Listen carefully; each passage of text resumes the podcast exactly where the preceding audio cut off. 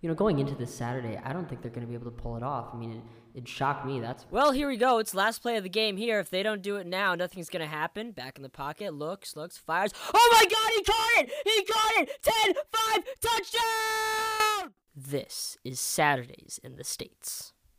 Hello, everybody, and welcome to Saturdays in the States. I'm your host, Andrew Parker. Again, this past Saturday, we didn't really have a lot. I mean, we had one, I'd say, out of everything, we had one real game and that was about it. Um, you know, just to get right into it, so Oklahoma State beat Tulsa 16 to 7. Let me say that again. Oklahoma State, the supposed 11th ranked team in the nation, beat Tulsa 16 to 7. They have a Heisman contender who should have put up easily over 200 yards, and that wasn't the case.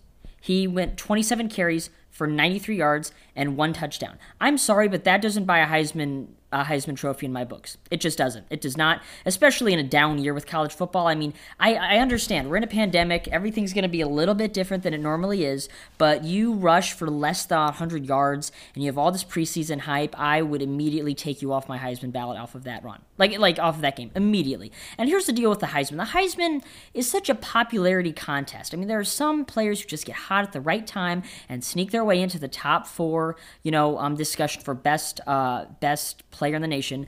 Um, you know, I forget who it was. I think it was one of the, the USC quarterbacks under Pete Carroll, who was the only within recent times, he's the only quarterback to be a preseason Heisman favorite and actually end up winning it at the end of the year. It's only been one quarterback, really, in the past 20, 25 years, maybe 30 years, that someone has entered the season with as much hype, has carried that hype throughout the season, and has won the trophy. It's very rare that a football player, college football player, goes into a college football season with all that hype and, you know, uh, and, uh, lets it, you know, um, lets it burn off at, at, the you know consistently throughout the season and they end up getting that trophy. It's normally you get hot early and you fall off or you get hot late and you sneak into those top four and you and you end up getting it. There's never really been a consistent winner throughout you know it's, it's always been you know what time of the season are you getting hot when are you getting hot when's that game either you know that either early in the season that just puts you off in, in the in the case here with uh, hubbard or what's the game near late in the season that puts you on? Like that game against Alabama with Johnny Manziel. That's the game that put him on the map. That was the game. Because trust me, going into the season, no one really, no one really knew who he was, expected anything out of him. They think everybody within the Aggie land thought, oh, he's going to be good, he's going to be fine. But there was never anybody going into that season saying, yeah, we got this this kid out of Texas A&M might be really good. I could see him winning the Heisman. No, that that never happened. So uh, just to bring it home with this argument, Hubbard 27 carries, 93 yards, one touchdown in a 16 to 7 win over Tulsa. And all respect to Tulsa, but again, these are one of those opponents that Oklahoma State put on their team and thought we're going to show off our shiny player. We're going to show off all the cool things he can do. He's going to run for 250 yards, four touchdowns. We're going to blow him out 48 to 7. It's going to be great. And no, Tulsa was like, "No, we're not going to do that. We're not going to do that." And it says here he was limited to 35 yards in the first half. Like that's that's just that's not respectable, especially from Oklahoma State, especially in the Big 12, which I'm not going to lie is arguably the worst, most embarrassing conference this year in college football. I'm going to say that again. The Big 12 as of right now is the worst and most embarrassing conference in college football. I'd say the American is far better than the Big 12 right now. The Big 12 is an absolute joke. And I'm not going to lie to you fans. For those who have been listening, who listened to me at all last season, um, in the inaugural uh, year of this podcast, I don't like the Big 12. I really don't. I don't like the way how how I could play defense for one of those teams because they really don't have any defense.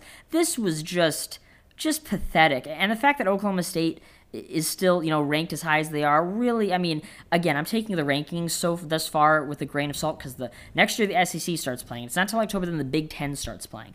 And so with that i really am not buying a ranking. You know i'm really not buying a team's ranking right now you know so i just wanted to start off with oklahoma state yeah you won but really if i'm a fan man i should be scared and worried for the rest of my season because i guarantee you you do that performance against oklahoma and you're going to get smacked. Cincinnati beat Austin Peay 55 to 20. Uh, Louisiana beat Georgia State. They came back in overtime. They came back in overtime. And I get it, they're ranked, and again, I don't really believe in it. And you may be thinking, Andrew, that t- that that know, that's not a that's not a Power Five team. That's you know that should really change their ranking. I don't know. again, rankings, like I just said, they don't really matter. Good for them. I, I kind of respect them for just keeping them in the rankings. Again, I guarantee you some of these teams are just going to fall out once the big boys start playing. So good for them. Pitt beats Syracuse. Uh, again, Pitt, they're ranked. Uh, again, I bet you they're going to fall out once the big boys start playing. Not to say that they're not one of them, but come on. We all know the the game that they're all playing. Notre Dame beat UCF. Woo, yay! Good job, Notre Dame. You did what you were supposed to do. You know, here's my deal with Notre Dame. Here's the issue that I have with Notre Dame. If any other school like Iowa or Minnesota or Purdue did what Notre Dame did last year, they wouldn't even be ranked. I the thing that just I, I, have a weird conspiracy theory about this, and it's that a lot of the people at the AP poll are all secret like Notre Dame enthusiasts, or they all have some tie, deep lineage to Notre Dame, because Notre Dame history and all the players and I'll never take that away from them. But within recent years, they get all of this publicity and I don't feel it's even deserved. I mean, it's I mean, I feel like they rely too much on their past to where it doesn't even make sense. I mean, if anything, they're kind of like Miami in the sense that recently, I mean, yeah, they've been good, but they were not what they were. Haven't won a national title in, in over 20 years.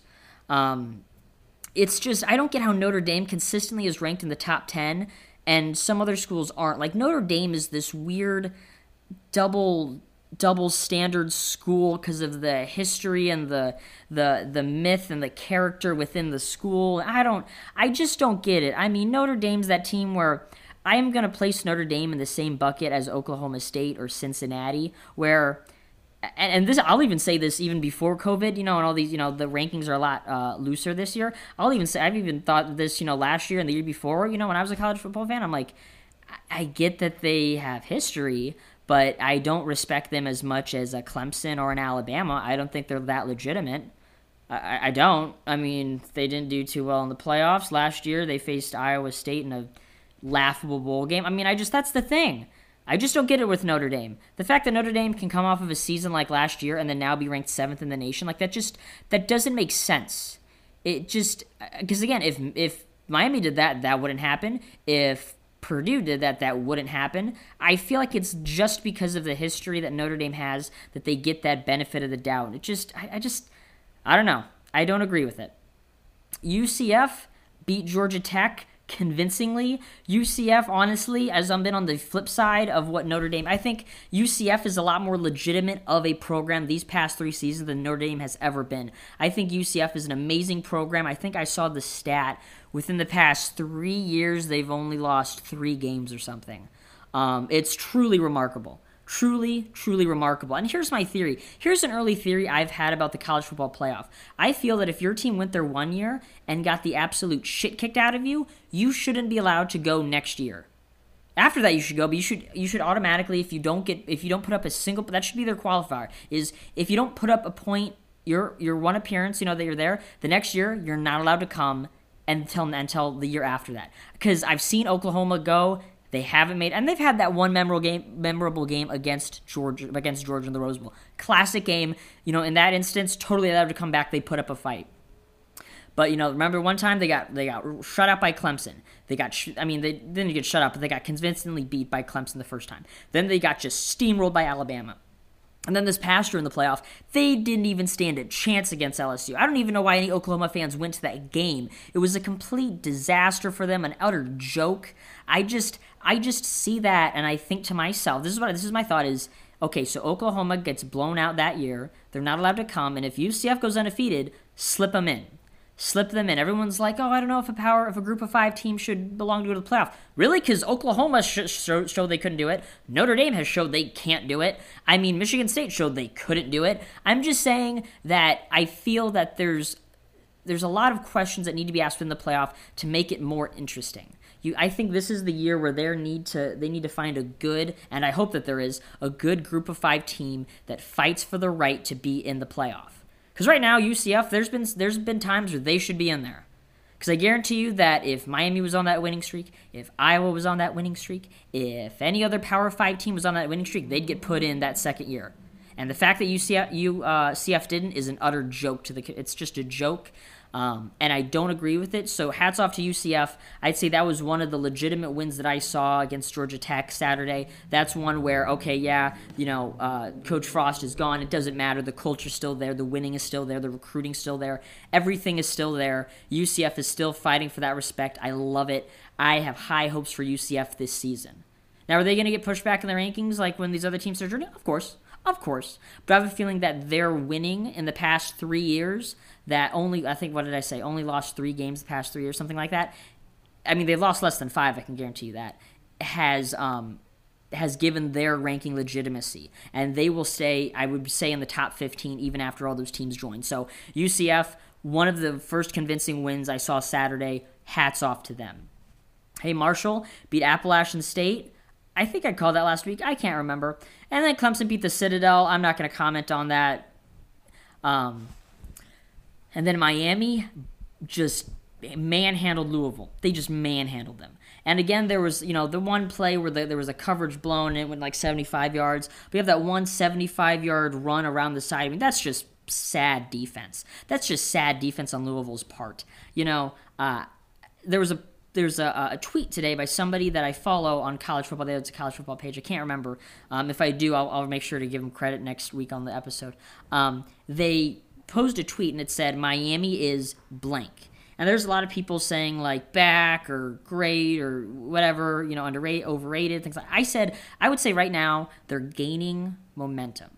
They're gaining momentum. And, and Coach Diaz does a great job. Their offensive coordinator was at Auburn, which is a huge reason why they were so successful those uh, few years while he was there. I mean, they picked an amazing offensive coordinator. And when your head coach is a defensive minded guy, I, I know it's early, and I know that there's a lot of season left. Next year they have a they face a, or next season next week they face a struggling Florida State you know uh, team. I get that. That's you know, but regardless, this is a team where I'm saying it right now. I can see Miami doing big things. Now, will they? Like I said, we'll see a lot of season. These are just college kids. They mess up. Who knows? He's building a culture there, though. I saw. I think that was one thing that I saw. He, man, Coach Diaz is building a culture there in Miami. And it's the perfect storm too. You have an offensive coordinator who was under Gus Malzahn at Auburn, who you know coached, who's the reason why they won so many games, were in so many great, um, you know, classic games with Alabama in you know um, national championship contender a lot of the years. He's the reason why. Okay. With that, you have a, a, huge Miami guy in Coach Diaz. His dad used to be the mayor of the city of Miami. I mean, again, it's all about culture in college football. It's all about culture. If Kirk Ferentz was coaching in Miami, it would look uncomfortable and weird, and they'd do really bad. But it makes a difference when the guy leading your team represents your community.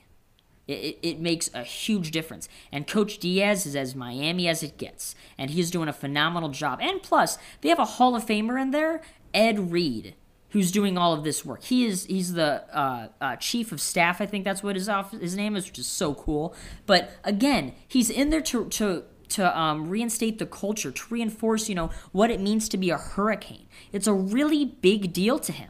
And I think that you know when when kids, you know, millennials, people my age, when we go to these colleges, I think they get you know too because um, back in like I'd say 20 years ago, 10 years ago, before all the tech stuff started happening, you legitimately went there because of the the tradition. You went there because of the history. You went there because of you know you saw past players go through there and you saw them have great careers in the NFL have great college careers legendary careers and you wanted that and now I feel that that's not as much as the case. I feel that a little bit of it is, you know, or a lot of it what SLU's trying to take over is what who's the coolest locker rooms? Who has the coolest facilities? Who has the coolest uniform? Like it's I mean, don't get me wrong, the fact that, you know, Hall of Fame players have played at your school and, you know, all these legendary um, teams have played there. Yeah, that that that has weight, but it's not as much weight as what's cool and what's interesting and all of that stuff. Cuz again, I mean, you can win all the games you want, but if you don't have an amazing locker room, an amazing uh, players lounge, all this stuff, you're not getting the recruits. And I hate to say that, but it's true. If you do not consistently renovate your facility and put millions of dollars into it, it's not going to attract anybody. And it's sad, but it's the truth with college football. Money, uh, and this is a very um, controversial statement, what I'm going to say money helps winning. Money helps winning. It just does. It, it, it does. If I'm a five star recruit, I mean, and you have two great programs, but the one program has better facilities, I'm going to be spending a majority of my time as a student athlete in those locker rooms, those players, and those weight rooms. And like, yeah, I'm going to the nicer place. Even if the other team has just as many wins, just as many championships, yeah, no, that's that's the the issue. That's the thing. So. Um, I'm just saying, just to bring this all home, the fact that they have a Hall of Fame true Miami legend, Ed Reed, there, just reinforcing, like, hey, I was a hurricane. This is what it means to us, and consistently making sure that that culture, that Miami edge is still there within the locker room, at practice, in the game, all that stuff. I mean, again, you couldn't have more of a perfect storm, and I know, haha, um, no pun intended, but you could not have more of a perfect storm brewing for the Hurricanes right now. You really couldn't. So I'm going to say this right now, talent wise, you know, maybe they're not there yet. The recruiting's not there yet. Um, like I, like you saw last night, defense was consistent, had some great tight end play. But I'll tell you this: the culture is where it all starts, and Coach Diaz is doing an amazing job. So I will say this: Miami is gaining momentum, and based off of all those things that I stated, I only expect them to lose one game, maybe two. But that's it. That is it. Sadly, North Carolina's game last night got canceled. It got freaking canceled. Hey, still undefeated. Screw Duke. And then uh, the Army game got postponed. Uh, that's a shame. I really, you know, Army's that team where I really like it when the the arm, armed forces um, institutions are ranked, and I'm a huge fan of Army. So uh, it's a shame we didn't get to see them play. It would have been fun to, to see if they could continue that. Next week, next week is when we tip the scale and the SEC joins. The SEC starts playing, and the rankings are gonna we're gonna start seeing you know uh, a maturation of how they start to ranking these teams. Because week one they were struggling like right, who do we put in? Who's ranked? Uh, that that team won sure, yeah, why not? Now it's now it's okay. Who who won convincingly, and and they're starting to as the more teams start to join in, and they're starting to realize, okay, yeah, we can't actually play college football during all this. Those rankings are going to start to solidify and add, and and be more meaningful. So, Oklahoma is going to face K State. I'm going to pray for Kansas State. Florida faces Ole Miss. That's going to be fun. That's going to be a lot of fun uh, with Coach Kiffin there. I, I bet you I-, I can see Ole Miss giving Florida a run for their money. I really can. I think Lane Kiffin is a super great, is a really great coach a ton of potential here. I can see him really, you know, landing his position at a, at a college and, and lasting a long time here. You know, they may not have a great season, but I can see them in a lot of close games. Um, my mind says Florida, but hey, because it's college football, my heart says Ole Miss in this one. Uh, I think Notre Dame's going to roll Wake Forest. Kentucky and Auburn.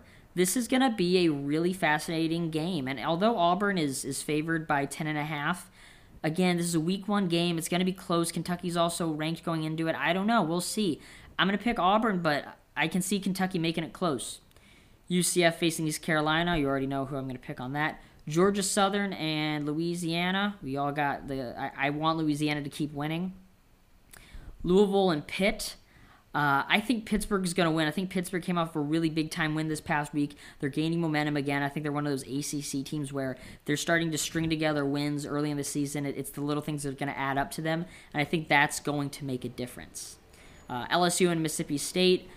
You know, it, LSU is going to win this, but it's going to be interesting to see if they're hung over from last year or if they're if Coach O has really built this up. You know, because that's the thing with making a, a, great program is, yeah, you may be able to do it one year. You may be able to have all the right pieces in for that one year, but can your culture carry on to next year and the next week and the next game and the next weightlifting session and the next time you're doing sprints? Like all this stuff, it all it all accumulates and it has to carry over. Like being great is not a sometimes thing. Being great is an all the time thing, and that's what we're going to see with LSU is can they continue it? Because Alabama's proved they can. Clemson has proved they can. Ohio State has proved they can. But can LSU? This is the first time you know they've they've they're really in that Final Four, that that playoff contention um, discussion, and they're expected to be there. So we're going to see if all those players that got drafted away, we're going to see can you do you have to rebuild or can you reload? There's two differences between rebuilding and reloading, and we're going to see which one LSU is this season. I think they're going to win this game pretty handedly, but this season we're going to see that. Texas and Texas Tech. I bet you Texas wins this. They're favored by 16 and a half, but I can see it because it's the Big 12 and there's literally no defense. I can see them winning like 59 to 42 or something just ridiculous. Um, I can see it being a true shootout. Army and Cincinnati, boy, I want Army to win this game. I'm going to pick Army just because I think that um, they're 2 0. They're ranked. I think that the way that they can run that ground uh, option game, when it it's not ideal and today, it's not ideal today, but when you have the athletes and the discipline to pull it off, it can work. It can beat teams down, it can wear them out, and it does great things. It's honestly probably one of the most effective offenses because if you think about the ground, this this you know wishbone ground ground and pound offense, which I ran in high school when I played football. Uh, when you think about it, it does amazing things. When it's ran perfectly, it wears down the defense. It makes them fatigued. You own time of possession. You own the clock. And when you score, it takes you like nine minutes to score. It takes you at least the half, if not more, to score if you run it right, which means they don't get the ball. And if they do, if their offense isn't that, their time of possession will be very, very small compared to yours, and it slowly accumulates. So I think Army can win this game if they run it to precision. That's going to be a big time game that I'm excited to watch Saturday. Uh, West Virginia at Oklahoma State. I want West Virginia to win this. Oklahoma State is favored by nine. I don't see that at all after that um, that embarrassment by against Tulsa. I bet you that they lose and they finally kind of get to understand that they need to get it together because you can't have a horrible game like that against Tulsa and expect to be great. Like that just isn't how it works. Uh, I think Georgia is going to roll over Arkansas. I think because Kirby Smart, you know, is kind of one of those assistant coaches of uh, Nick Saban, he's one of those guys that he understands the consistency and the culture, and I think that that's one of those teams where, you know, they're going to be good this year. Not a big fan of their uniforms, but they're going to be good this year. So, uh, Alabama, Alabama, and Missouri. I'm going to pray for Missouri. Uh, Vandy and A and M. Going to pray for A and M. And this is that. This is another season. Um, uh, uh, under under their new coach, under A&M's new coach, and uh, it's going to be interesting to see where he takes off. It's going to be really interesting to see where he takes off. So we're I, I, there's an easy win, but that's A&M's a team that I expect a lot of this year. Um, and then uh, is is it says here. I think yeah, next week's Miami Florida State. I got the Canes in this one. They're favored by ten and a half. I I bet you they win. It's going to be a close, hard fought rivalry game. We all know the significance of this in the in the landscape of college football. This rivalry game, but uh, I got the Canes. I think this is a game. This is going to be that game where, depending on how they win it, if they win it close, it's going to be like, eh, okay. But if they win it convincingly against a Florida State team like this, I think we're going to kind of see that Miami. That it's going to be a special season, but it's it's it's contingent on this game. This is a big time game big time game. So we'll see. Tennessee and South Carolina. Tennessee's that school that should be. Again, Tennessee's in that, in that Notre Dame category where I don't get how Notre Dame can do what Tennessee does, but still get consistently. I just. I mean, Tennessee, I, I hope they win. I mean, again, they're ranked 16th, but they're only favored by three and a half. That's very accurate this is the year, or else that that coach. I know he, he used to work at Alabama. He used to be one of the Alabama coach. I can't think of his name right now. Um, he better figure it out. This is the year he better figure it out, or else he's gone. And Tennessee goes into another spiral of rebuilding, and it's just an absolute mess there at Tennessee. So they better figure it out. They came off of a really good bowl win against Indiana, um, but again, I know Tennessee. They have this look of an old blue blood program, but they're not playing that part. And this is the season that they need to make or break it under this coach. Then we have NC State and Virginia Tech. I got Virginia Tech in that one. Uh, and then BYU and Troy, I think we all know BYU should win that. I mean, that's this week's picks. Uh, again, as more teams start playing, I'm gonna add more into the episodes. It's just, it's again, it's a, it's an accumulation of all the teams slowly playing. You know, SEC starts next week, then the Big Ten's gonna get in, and then I know the Pac-12 is gonna get in eventually. It's inevitable. Uh, um, it's just, it's how things are this season.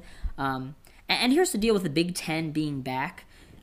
I commend them for being safe and caring about the players, but at the same time, I think the ACC showed that, okay, yeah, but they're going to be fine. The kids are going to be okay. And I think that was the thing that's kind of frustrating about it was all the Big Ten players who were tweeting about let us play and they were giving all the reasoning. It was perfect reasoning. I mean, a lot of the kids are saying, okay, yeah, we can't play, but if you don't let us play, we go back home where everybody else is not getting the same treatment as we are weekly. We're being put into more dangerous positions where we could, if, if we could spread it, we could spread it to more other people. Like, the P- the players' arguments in the Big Ten were so legitimate that the fact that it took them this long to to decide that they would be back just aggravates me. I mean, nonetheless, though, the Big Ten's back. The Big Ten is back, um, and and we're all going to work it out. I know last week I kind of harped and argued all about how how are they going to pull off all the bowl stuff. I think all the bowl games and all the playoffs and and this with all the games. And I know I I I kind of blew a gasket on that last week, but here's my theory: is there's too many bowl games, and I think they're going to cut out at least ten of them, if not a few more. And I think we're going to kind of see they're going to kind of see how maybe the Redbox Bowl is useless. Maybe the Cheez It Bowl is useless. And you guys think I'm joking, but no, those are actual bowl game names. There was a Red Box Bowl, there was a Cheez Its Bowl. I wish I could make this stuff up, but I'm not. I think they're going to kind of, this year is where they're going to say, okay, we need to cut back on all these bowl games because they're kind of stupid.